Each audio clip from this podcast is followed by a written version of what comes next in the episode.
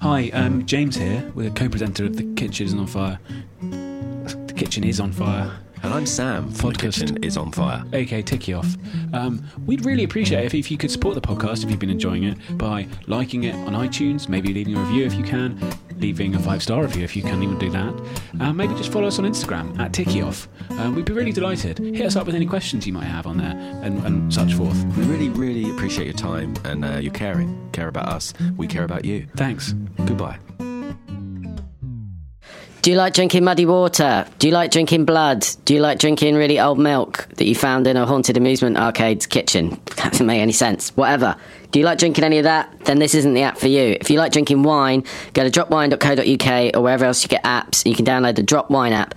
And the great people at Drop will deliver you wine within the hour in London to zones one and two and some other places that they never seem to specify, but there are some other places. Give it a go. Get some fantastic wines at good prices. And you want to add to that good price, you can put the promo code Kitchen on Fire in the promo code box and you'll get £10 off your first order. It's brilliant. If you're still in the market for blood or mud and whatnot, that's on you. Goodbye. Drink responsibly.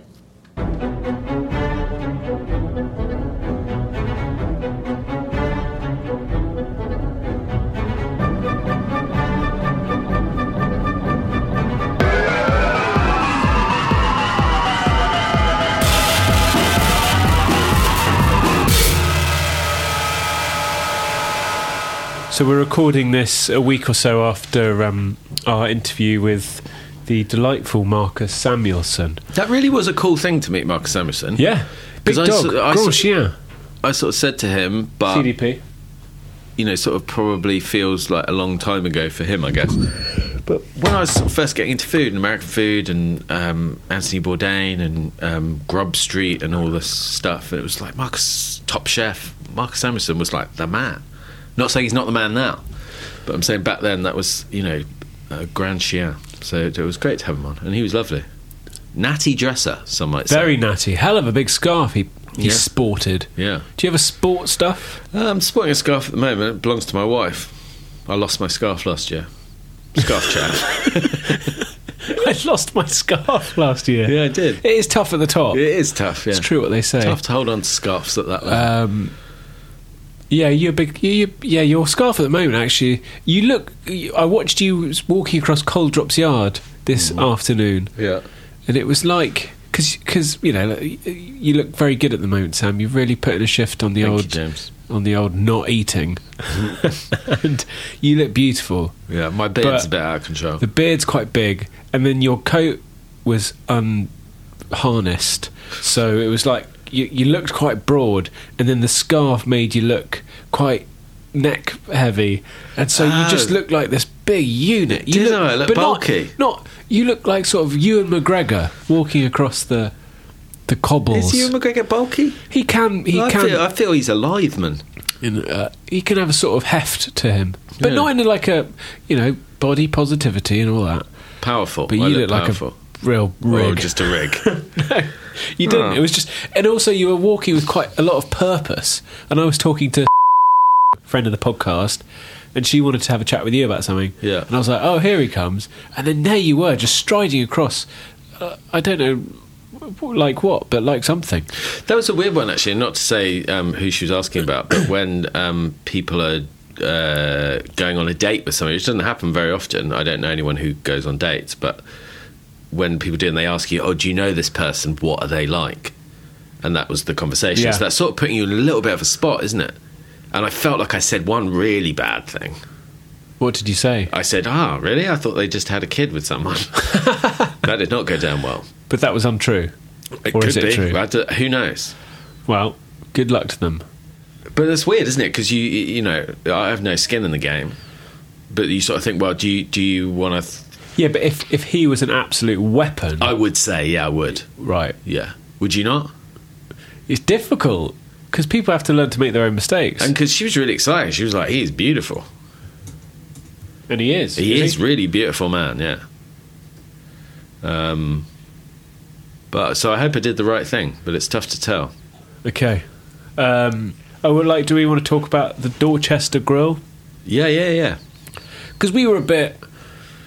We, we accepted the kind invitation Yeah. from uh, so Tom Booton is the new head chef. Absolute. I mean, he defines whippersnapper. That guy. He does, yeah. and he he used to be the head chef at Alyn Williams at the Westbury with our mate Joey, who was with us at Pigeon back in the day.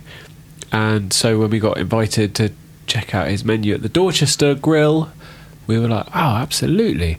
And then it was reminded to us, or we were reminded that it's quite controversial the Dorchester because it's Brunei and it's all kind of uh, human rights records. We were like, oh, well, let's just take the freebie and we don't have to talk about it.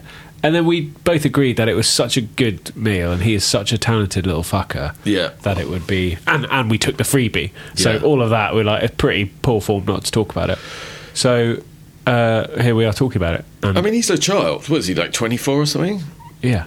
And, And he looks take over like he's place. about 16. Yeah, he's absolutely Doogie Howser motherfucker. But I mean, take over that kitchen in that place, you know, with everything else. Because after we ate, the, uh, he gave us a tour around, and so back of house they got a um, an escalator that goes down to another floor of another bunch of kitchens, and there's you know PDRs and chefs' tables and room service kitchens, China Tang, which he said makes like 90 million a year or something, some ludicrous amount of money and you know, oh, they do room service. They do the what they call it, the boulevard or whatever, the big sort of central bit of the hotel where you can order stuff. Hey, I don't Yeah. remember shit, but ludicrously expensive lobster salads, and they sell like five hundred a day or something. Yeah.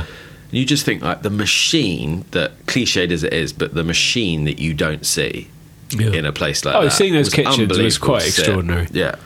Um, and he's like this kid who's just sort of come in and you know clearly very talented and sort of food like that as well. Not to be rude, but I don't think I had any great sort of expectations for that kind of vibe. But the food was great, wasn't it? yeah.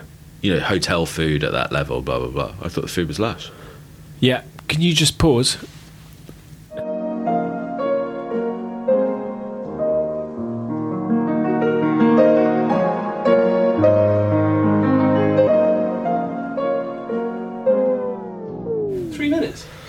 Well played.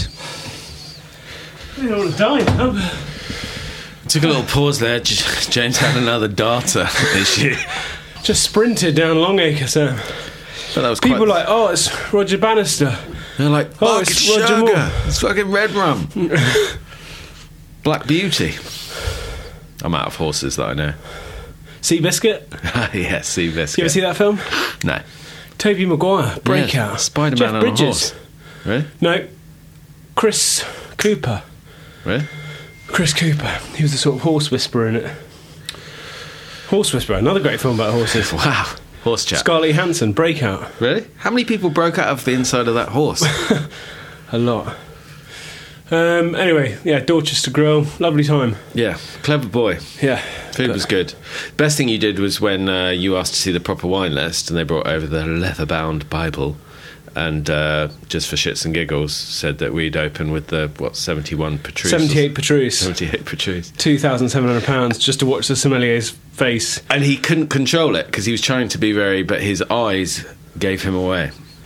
He was looked petrified Because he knew we were on a freebie. But what would have happened if we'd have taken that? Or do you reckon he would have said? I think I a can't manager would have come over and said, "I'm really sorry, I can't, Do you reckon? can't give you." I, don't, I, th- I would think so. What if you started kicking off in the middle of the Doncaster Grill? Yeah, Wow. But yeah, that was good, and good on him. Like he's a kid, and uh, you know a lot of pressure in that role. I'm sure. but beautiful food. Best of luck. Um, got any notes for this week? Or I've got one, James. Uh, I feel like we haven't had any ghosts recently, right.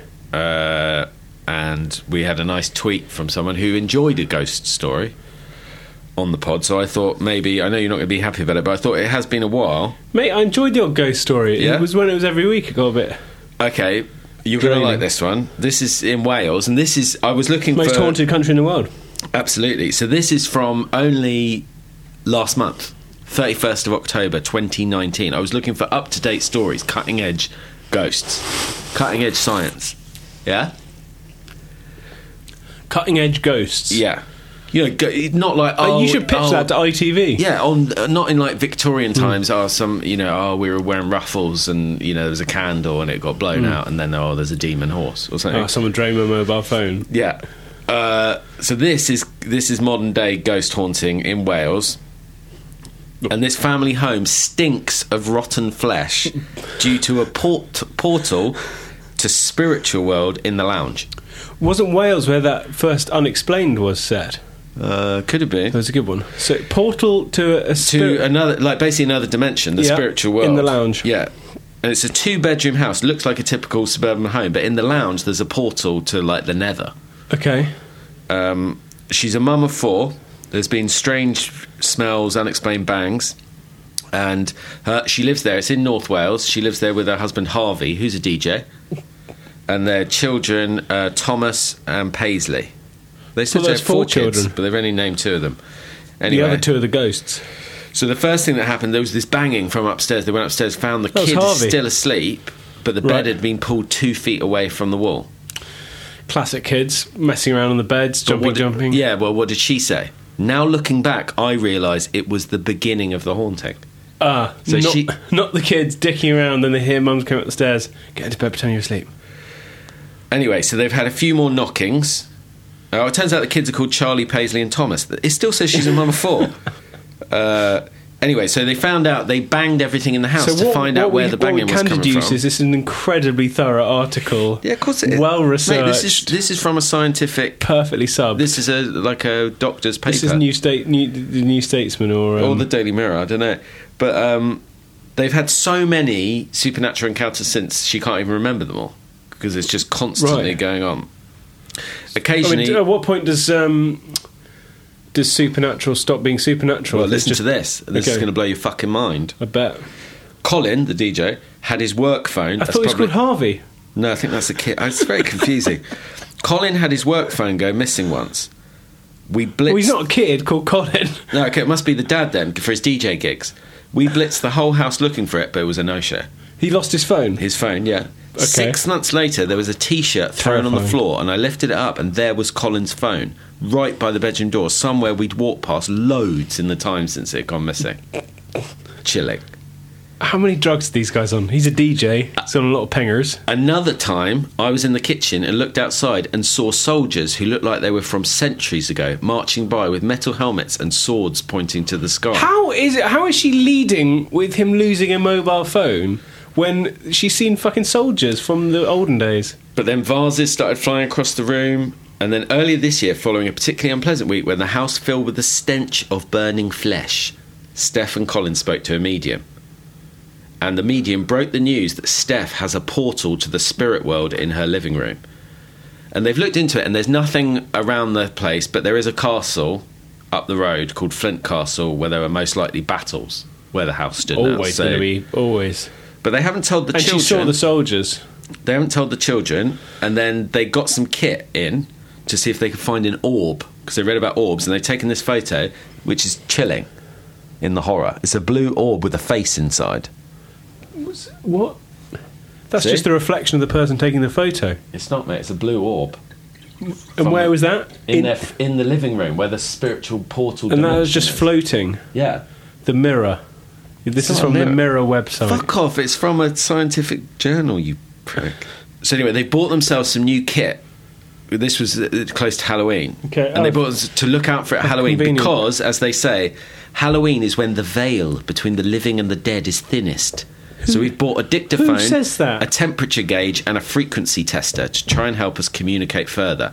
We'll have some friends round for a support and a few drinks, and see what happens as the night draws in. Well, the more drinks you have, the more is going to happen. She'd Colin's love- going to get the pingers out. She'd love to be able to have a conversation and build a proper relationship with the spirits. After all, who doesn't want to know who they're sharing their house with? a load of rotting flesh. Yeah, the smell, I guess. But who says that? Well, I mean, who says any of She this? knew 100% that what she's seen is real, but something stopped me from telling people. I didn't want to say anything that would upset or scare anybody. I suppose part of me didn't want to be mocked either. So she's, you know, that's basically straight Well, she to you called from that Steph. one right. Yeah. Okay. Well, So North Wales, there's Compelling. a portal in somebody's front room. What is there in your front room? a couple of chairs, a desk, Bowl with some keys in. a- a- always, and then a lot of booze that doesn't get drunk. Yeah. I get in trouble in your front room, don't I? I was sitting in the wrong chair. The No, light's not You never right. sit in that room. Oh, where do I you sit sit? in that weird middle room with no light, like being weird. And I was like, "When are you going to sit in the nice room, not the kids' playroom? Ah. Get out of the kids' playroom, mate." Um, anyway, coming up after the jingle, Marcus Samuelsson.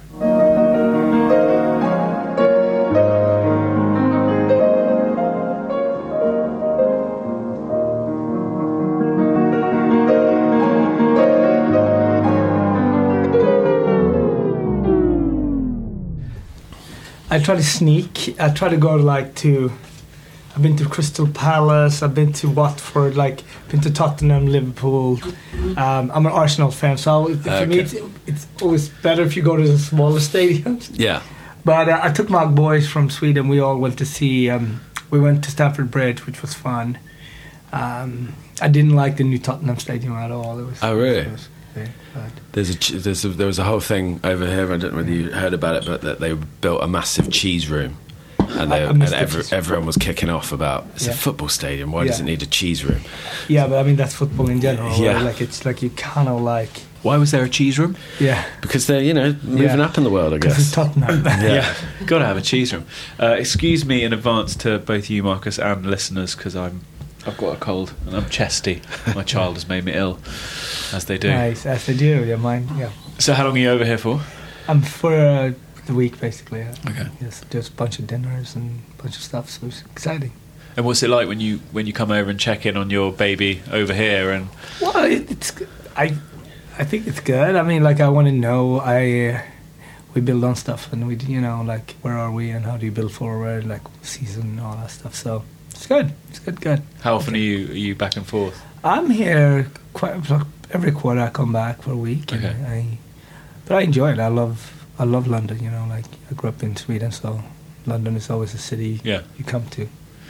And how did how did it all come about? Uh, Like opening in London, opening in Shoreditch specifically. It's uh, I think I mean we we were always asked to open other locations, and I was asked to open in London for a long time, and I was like, has to be right for me, you know. So I thought like East London, I really like it.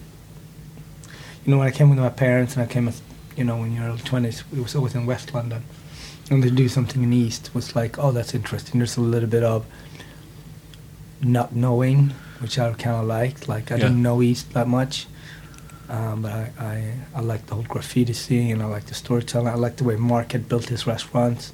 They were very similar to how we build our restaurants. Also, because Red Rooster, when you opened in Harlem, Mm. seemed it was quite specific to Mm. Harlem, you know, and and to open a restaurant there when you did, um, and obviously there's been a lot of pe- people opening restaurants recently, but to then bring that concept and take to London, where we, we don't that sort of food Yeah. hasn't been here No. previously. But I, I think that for me it was also about learning, learning something like, you know, when you open a restaurant, you give so much of yourself. Like you're away from your family, you, you work night and day, and, and, and can you connect with an audience, right? Like this, you don't know. Like, you don't know. Yeah. Like, you guys like cricket, American likes baseball, you know, it's like stick Yeah. and ball, but it's very different, right? Yeah. So I, I, I, I just I like that unknown, but I also wanted to see how how would sh- Rooster be shaped differently, because the South in America is very given. Like it's a Southern inspired restaurant, is always with the migration in mind and the history of Africa and African American culture.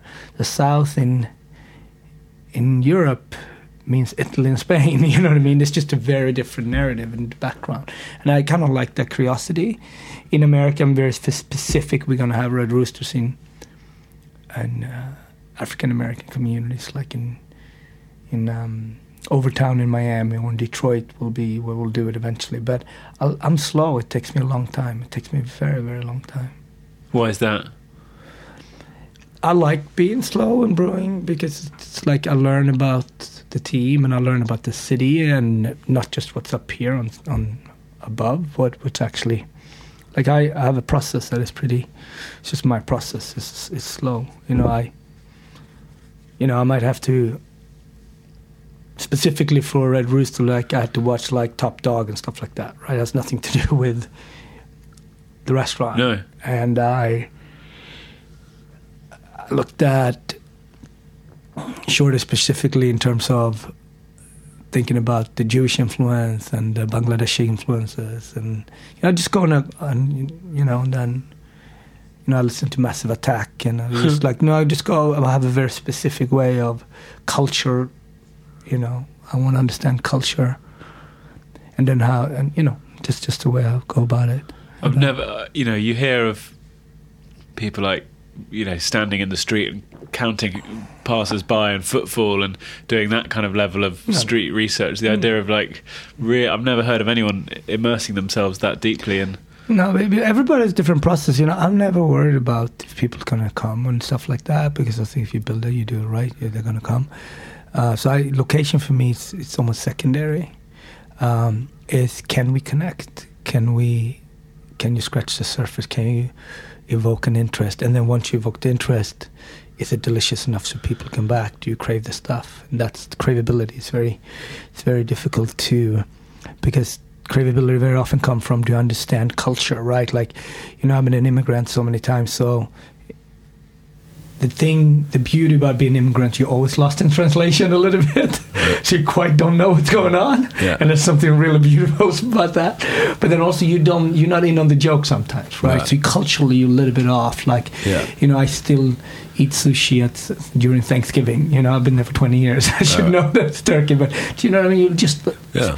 but it also allows you to create your own thing, you know, and you you can pay an homage to the place in a in your way. You know what I mean?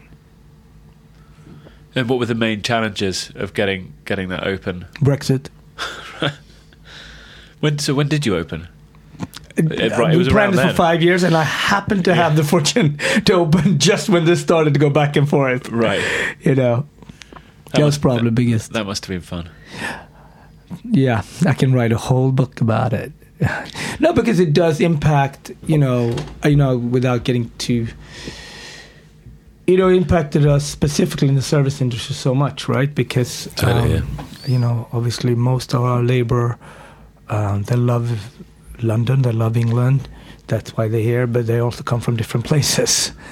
And for them not to know how long and when and what, you just why why bother? So a lot of people leave. Uh, something they don't want to do. They want to come to London, and it just makes it harder for our industry where we're already short of staff. So that was very hard to plan. It's very very hard to plan. And I know it's like a, it's such a luxury problem, so I shouldn't even complain. But but it is a deep tissue problem for our industry. You know. Is it is it similarly challenging uh, back in the states staffing? Um, other challenges, but not that. Right. you know other challenges but not that you know i think there's so many similarities between london and new york in terms of its diversity and in terms of you know where you know i'm i've always been drawn to urbanism like inner cities. Urbanism is something that i've always been drawn to. And uh, there's so much beauty in the diversity that you know just driving through from east to here right you see all the different shops you see all the different for me when i look at a storefront i look at dreams. Like look at this what you guys set up it's about a dream and a vision that you guys there's so many stuff out there but you, you wouldn't get up in the morning and do this unless you thought you would cut through and clear you did right? So so storefronts for me whatever it is it's really about dreams somewhere between a dream and hard labor. And that that's the beauty of urbanism whether whether that's a big signage or whether that's a curry shop or whether that is a whatever that is i mean that's why i was always drawn to the big city and the, what comes out of that like you know So you don't have a dream to open your own sort of Fäviken out in the wilds of Sweden or upstate New York or something? I would love, you know, Sweden is, you know, it's it's it's all about nature. So when, when I'm in Sweden, it's, I just see my little boy run around in this very pale and cold in August type of. It's like being in Scotland. Yeah, yeah. And if you don't appreciate that the wind's going to hit you wherever you go, Yeah. don't come. Yeah, but it definitely. is something incredible, beautiful about it, you know. And I, I just love uh, that my son, my wife, and I can give our son like three, four different windows, like to Africa and run around, you know, there or Sweden when it's just different environments. You know what I mean? That's the that's the biggest gift we can give.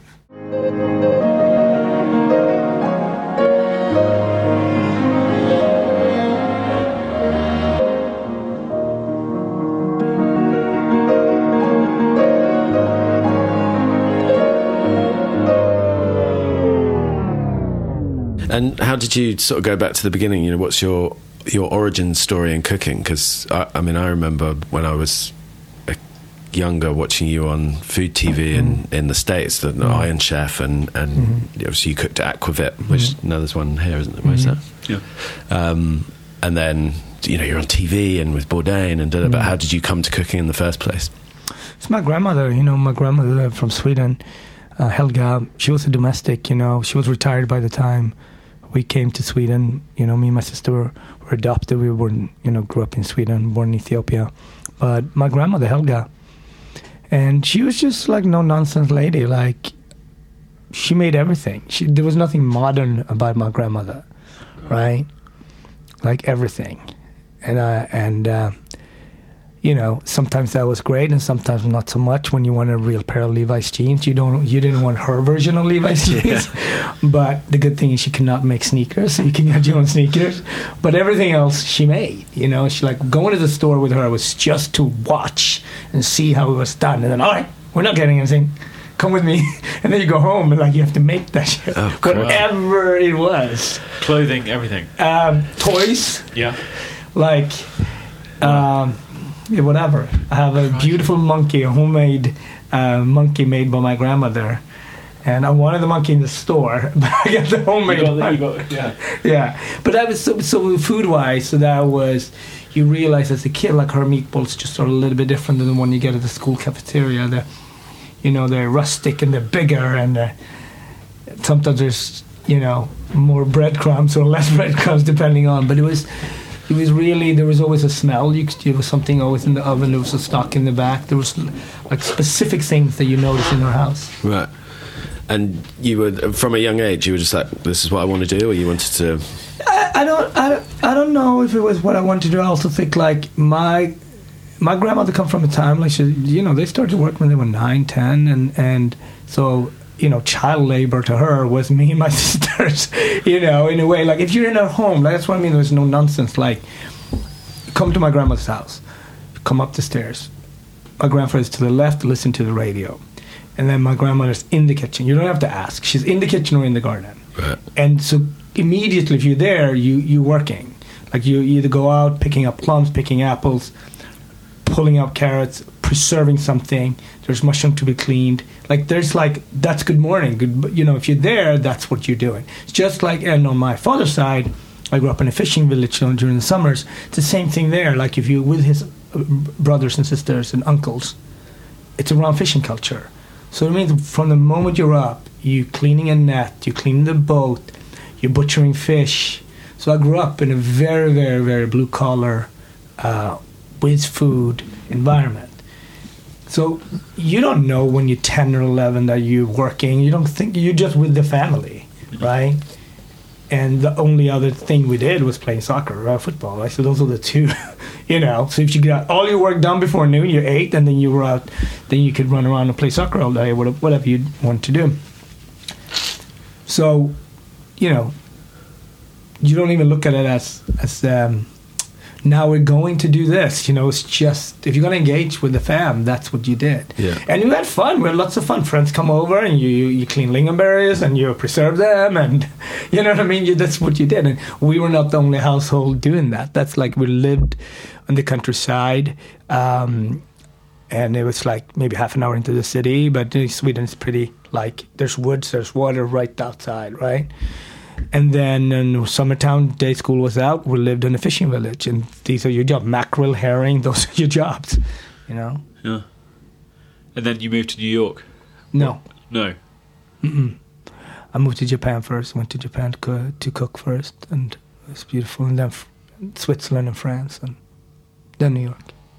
So you fit in a lot because you were 24, weren't you, when you became executive yeah, chef? I left pretty early. I left when I was 18, and um, you know, went for my six, seven months, eight months stints, a year stint, and then Do you look back on, on you know, being su- such a young executive chef and feel like you were ready for it then, or was it in hindsight? Did you feel like you know? It's, qu- we, we were at a restaurant last night, and the, the Dorchester Grill, the head chef is 24. And Yeah, it's- it's- just in his first he, week. he looks like he's you know, should Wow. be doing his GCSEs next week. Um, it's just incredible to see you know someone that young and that. Um, Wow, he's he's going to be busy. yeah, but how did you find that? every chef, whatever, has a different journey, right? I think uh, one of the beauties of uh, being a young black chef is that your options are very clear. So the options was to be, you know, quite frankly, um, be very good, um, very very good. Otherwise, you don't got the scholarships. So it gives you a clear focus. And when you got there, there when nobody absolutely nobody looks like you or speaks your language then it's really clearer so you're always uh, an obstacle but you know what we have in common is the love for food so once that awkwardness is out of the way it just becomes about the food then you fit fit in you know that's the beauty about a culture like food or football or whatever music. First it could be awkward. Two people could look very different. It's like but to have that thing whatever that thing is is what connects them. And for me it was always food. Um, so i was never really worried once i was in. It was just how do we get there? And um, you know i think that's what i'm saying. Like um, it was just very clear like what you had to do. My swedish friends that i came up with they went to stockholm and if they didn't like it they went to another restaurant in stockholm those were never my options Right. Never. So I was like, all right, it's just easier to win this, get this, go get it. But also learning a lot. And I was really, you know, eating in South, where you, in Asia, for example, you realized, wow, these flavors are so different. How come I cannot read about them? Right? This is pre-internet, you know what I mean? So it's like there was no access to a real Thai or lemongrass or kaffir lime leaf or miso or things that we take for granted today, like real shit, like real stuff. And I was like, I've this enormous amount of information about Swedish version of French food or even British version of French food. That's great, but not that interesting to me actually. And then having a whole other palette over here that you couldn't really tap into, uh, that was fascinating to me. And I said, I, I have to immerse myself more than this. And it was quite difficult to understand how come the food world is not acknowledging this. But it did, but maybe it just was, it was a little bit ahead of its time. Maybe it wasn't enough outlets, you know what I mean? And also, what you're saying about you know the Swedish version of French food Mm. or the British version. For a long time, it felt like that's all there was was Yeah. basically like a, a Frenchified sort of Yeah, world French yeah, version of of Thai food or Japanese food or. Um, Whereas now, obviously, you can get a lot closer to the real deal, or, or like, Mm-hmm. Yeah. and you know, I think authentic authenticity is obviously a tricky word in a lot of ways, but to be able to get food that's not filtered through that French lens, you know, sort of fine dining French thing, is Mm-hmm. no, we, very different. you know, like music turned much quicker, right? Or other mediums. Great is great is great. Like you know, like no one. Um, but art, we're still a band. Like we're almost still, we're still a classical ensemble, where even if it's less French, it's still seventy percent French in our techniques, in our pots, pans, in our language, and that's all right. And it's just gonna, it's just gonna turn more and more and more.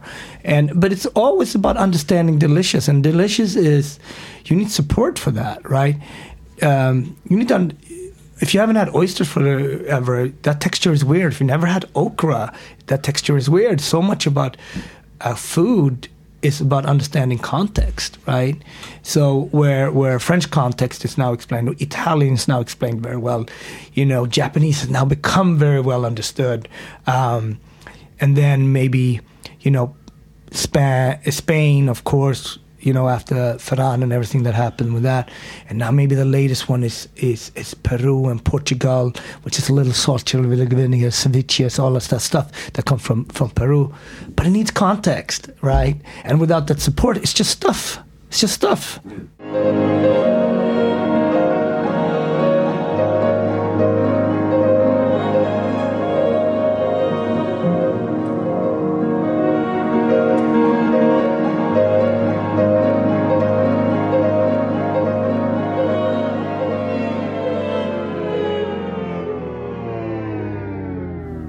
What was it like cooking the first? Um, what, what's the word? You know, the first sort of state banquet for President Obama. That's a pretty extraordinary thing to have done. Well, I remember calling my mom. She's like, "Please." This is what mom said. Don't she said, poison him. no, don't no, but this is literally, you know, my mom very well. She's like, um, you know, I didn't want to call her because she would, um, you know, just freak me out. So I was like, I called her when I was at the White House. I called her. I said, "Listen, I'm at the White House. I'm going to just letting you know, I'm doing this dinner." She said, "You know, her father passed away a long time ago, a very long time ago." She's like, "You know, your name is Samuelsson, and your your father would not be happy." If you mess up, so maybe it's better you leave now before the dinner. I said, you know what, this is why I didn't call you before, but I appreciate that you're consistent at least. So that was the only Was like she pulling your leg, or did she mean? no, no, no. There's no, there's no. I wish she could be sarcastic. That's a hell of a pep talk. Yeah, yeah, exactly. Yeah, but at least, she, at least she consistent. You know what I mean? And then I called her on the way when we left. Uh, I called her on the way back home, and she was so nervous. Sweet. What did you uh, What did you cook? We did mostly vegetarian. It was, focused on vegetarian food because it was right. The um, Prime Minister Singh from India, he was vegetarian, and it was just when Michelle Obama started her garden initiative Oh yeah.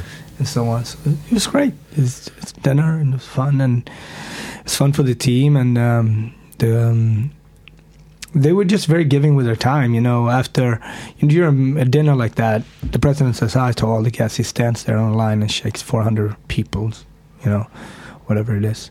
And then after that, he comes back in the kitchen and shakes, you know, finds the place, finds the crew, and literally when I say find a place because it's about security, we're running around finding a place with my crew for him to to be able to say thank you and talk to the crew. So I like I remember those type of things Yeah. more because it's like it, you know it's like eleven thirty he's beat and he still you know talks to my whole crew. So it's, it's Wow. just very nice.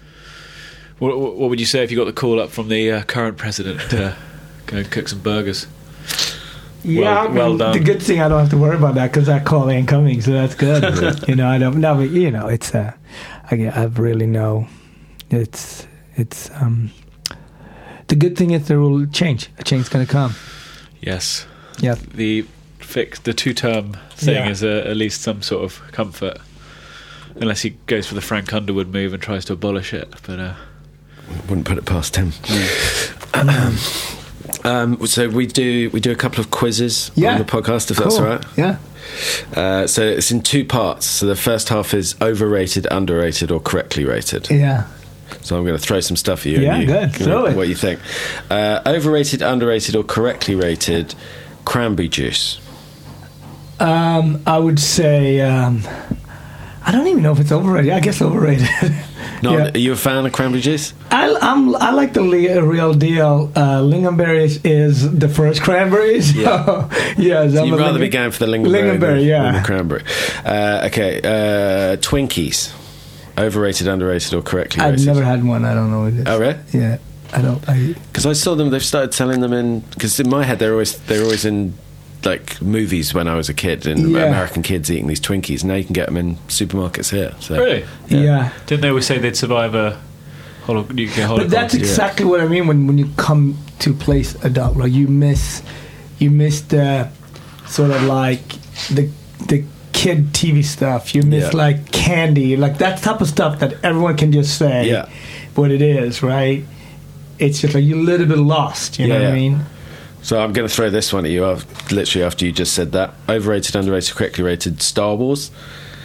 Um, I would say overrated. I'm not. That's not the the the. Uh, it's not even sci-fi, but like I was an ET fan, and that's where it stopped for Right. me. That's a better film. Yeah. ET, ET Yeah. still uh, holds up. Yeah, Um, swimming. Overrated, underrated, or correctly rated. I love swimming. I'm such a bad swimmer, but I love it. I love it, and like I go you go swimming in the cold Swedish waters, and if you if you don't like it. That's you're like you're, you're tested in August and it's freezing. Yeah. you gotta love it. You know. Yeah, I do, it's that cold water thing. Oh my god! So where we you would appreciate this uh, where with that on that fishing village, the the old crew, my aunties and uncles, they dip every day in the air, even if it's ice and one. Really? Yeah, Every they day, go yeah. in, and they're like they live to the ninety, and you know they Yeah. drink, they do all that stuff. You, like, they don't do yoga, they don't go to the gym. They Icy water. put that salt water down. I mean, it's supposed to be absolutely amazing Yeah. for you, but it's just, ah. And it's it's kind of like you complain, and you have your friends with or whatever, and you complain. It's like August twentieth or whatever. You go, and then like I'm like you see these people like look my neighbors like November, like it's just like walking and they're dipping in and they're in there for a good ten minutes and then they go like, and everybody's worried about health. They eat whatever they want to eat, yeah. uh, drink whatever they want to drink. It's just healthy people, you know. Right. Yeah, Do, do you fish? yeah, yeah, yeah. Yeah, yeah. But you don't fish like that. That's No. a tourist fish. No, no, no, no. F- Real fish. You like Yeah. you, you. It's it's either it's netting, right? It's a big part part of it. And you pull it up, and it's like um, the boats are not that big, but it's a good it's a good um, three hour. You go out for forty five minutes an hour, then you're out maybe for an hour and It's freezing cold, freezing cold. You got up early, and then it's an hour back and fix the boats. It's a good three hour gig. Right. So going on a good golf round, something like Yeah. that. But it's it's it's not just the fishing. Sometimes you don't get a lot, but it's like it's bonding. You Yeah, know what I mean? You you there's nothing if you had an argument, if you trying to go through something, it can all be dealt with out there. Yeah. Yeah. It's cool. Yeah, see, that's proper fishing. You were doing yeah. that's Dave yeah, Chang you don't, like, fishing. no, no, you don't. Dave No, Chang that's- does that's the fly fly fishing. fishing. That, yeah. that's not. Yeah, I, I don't even. I wouldn't even know how to do that. Like like that's like my my uncles that are like in their seventies now. They they've been fishing all their life. They would not know Right. how to do that. Different strokes. Yeah, yeah, uh, it is. Absolutely. Dave Chang loves his fishing. He does, on yeah. about Uh, okay, the other half of the quiz is quick fire. So it's the first answer that comes in your head, but then you're welcome to expand. You're on a desert island and you're only allowed one vinegar. Which vinegar do you take? Great question, Sam. Thanks, Jess. Sweden, we have this vinegar called Ättika. It's a it's a proper vinegar with higher alcohol content, and um, it just preserves it. It's not there to for super delicious taste, Right. but you, you you you put whatever you want to preserve in there. It's good. So it's your pre- yeah, that's very Yeah. practical if you're Yeah. on the island, so you can preserve Yeah. as no, opposed. no, no, we're good for. Uh, You're not wow. making a delicate vinaigrette. No, we're not doing rice wine vinegar here. We're not going for that. Deli, no. Uh, James, one vinegar for you. Which do you? Uh, p- p- cider vinegar. Yeah. With its There mother. go. Yeah, Okay. Yeah, like, there's, Nice. there's good sweetness Yeah. balance to it. fancy you, push. Yeah, Push. yeah. you probably go uh, Chinkiang, wouldn't you? No, it's too strong. Uh, I'd probably go. Yeah, cider actually. Yeah. yeah, use that more and more instead of white or red wine. Yeah. Lovely. Uh, what's the scariest film you've ever seen? I, I have no idea. Uh, I'm not. I, I have no idea. Not not a Ah. fan of the scary movie. I you know I just like what I like. I'm like, I guess the Warriors when I was a kid. I still didn't know what happened. You know, I th- th- shit like stuff like that. Like made me move to America. That's exciting to me. Yeah, what, yeah, what is that about? You know what I mean? That's a great stuff movie. like that. Yeah. What's the what's a really popular dish that loads of people think, oh, that's delicious, that you're like, I just don't get that at all. That's a tough question. That That's, is that's a one, hard quick fire. That. Yeah, it's not quick fire, so you can you're welcome to think. Um, hmm. Like we were talking the other day uh, to um, Stevie Parle, the guy Yeah. who has Pastaio pasta place, Yeah. and um, and I was saying like cacio e pepe, like I Yeah. just, I just Yeah, catch Yeah. it, but yeah. But I, I would probably say that paella is very, very popular, right? But to do it proper and right, it's not an easy dish to do right because Sure. there's so many components that gotta cook, and they almost it's impossible to get them right in a way because they cook together stuff that normally doesn't cook together. So Yeah. I think that's a very difficult dish to do right. And and there's notes in there that are not just super easy to understand, like if you top it off with saffron or something like that. So it's not an easy dish to do right. You know, a lot of things can go wrong with, I would say. yeah. Oh, But I, I. I mean, I good like I like a good fried rice. I like because you can control the rice in a different way. Yeah. you know, and you get that here. Paella is very difficult to get right. Uh, and the final question, which Yeah. is, you know, this is a huge part of the Yeah. Kitchens on Fire podcast, which I did warn uh, you that I'd probably ask you. Have you ever seen a ghost? I think yes. I Yes. mean, the- he- here's the thing. Right? I'm the believer, he is Yeah. not, so. That's just No, but I I think for me it has to do with uh, when you open a restaurant. So much about that is that you have to believe in a higher. You have to believe in something that is not normal, right? So you have to dream. You have the capability to imagine, and that's for me what it's about, right? So a lot of stuff goes under that because if you don't imagine, if you're not wi- willing to build something that is really big, and and some places you know this some restaurant places are haunted you know you know a place where like four restaurant goes in in, in like 18 months Yeah. it's haunted you should not that fourth guy should not it's not gonna happen and he could be on a great street Yeah. like uh, uh, but you know so yeah i would say yes haunted restaurants. Lots Yeah. of them. yes and it makes no sense right like it's like It is strange that Yeah. these these sort of doomed sites that you just think. Even like like you say, it could be on a great street or a beautiful site Yeah. itself, but just like nah. Yeah. And people, it's also funny because people, when they come from that place, they say, "Oh, but that's on the that's on the west side. You, you know that's not going to work." I'm like, "I wish you told me." you know what I mean? Yeah.